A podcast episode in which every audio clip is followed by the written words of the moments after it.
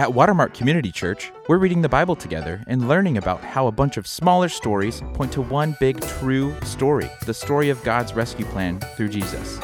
Welcome to Join the Journey Junior. Hi, everyone. It's Brittnee. Here's where we are in the story. David had finally become king of Israel, but it was not an easy road to the throne. Saul tried to kill David, but David was protected by God, and at 30 years old, David was made king. David then wanted to make Jerusalem the main city of worship, so he moved the Ark of the Covenant to Jerusalem.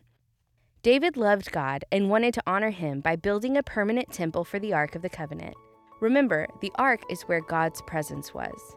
Up until this point, the Ark was kept in the tabernacle, which was a big tent similar to the ones we'd use for camping. David thought God would much prefer a nice, strong building for his presence instead of a tent. But God had much bigger plans for David.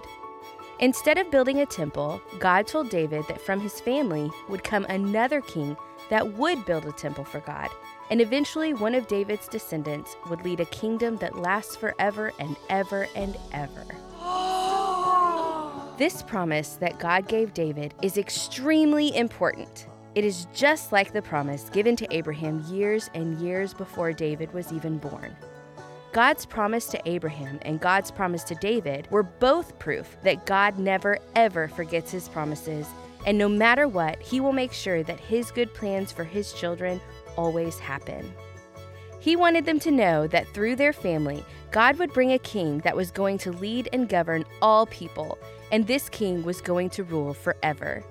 Do you know who God was talking about? Jesus. David was very grateful that God gave him such an amazing promise. He thanked God with a beautiful prayer, recognizing that God had always done what he said he was going to do in his life. After this, God gave David many more victories in battle. And with each victory, David gave God the honor. One day, David remembered his friendship with Jonathan and wanted to show God's kindness to someone in Jonathan's family. So he asked around for someone he could bless, and eventually he found out that Mephibosheth, one of Jonathan's sons, was still alive but was crippled and unable to walk. David sent for Mephibosheth, and when Mephibosheth arrived, David told him that he was going to be given all the property that his grandfather Saul owned Plus, he was going to eat with David's family from now on. Mm-mm-mm. Mephibosheth was a man that was physically unable to provide for himself. He had nothing to offer King David, and yet David chose to provide for him. This act of kindness was practically the same as David adopting Mephibosheth as one of his own children. Aww. Let's review today's story with a few questions.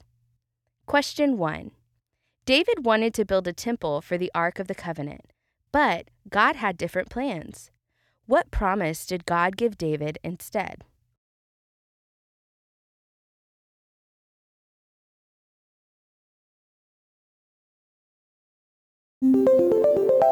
Question 2 Who is the forever king that God would eventually bring from David's family line?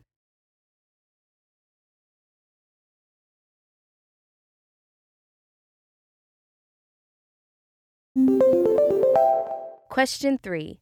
Talk to your parents about ways you can show God's kindness to someone this week.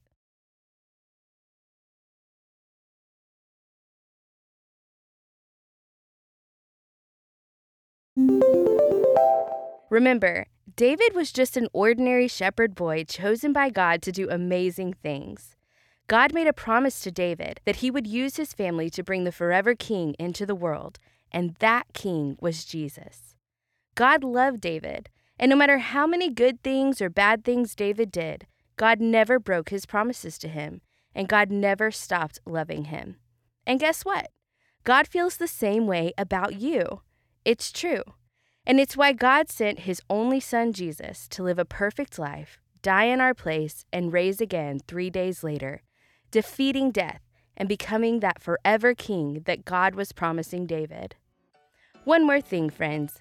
When we put our faith in what Jesus did, God adopts us as his children, just like David did with Mephibosheth. God's promise to David is just another way that all these little stories connect to make one big, true story the story of God and his rescue plan through Jesus. Join us next time as we journey through the Bible together.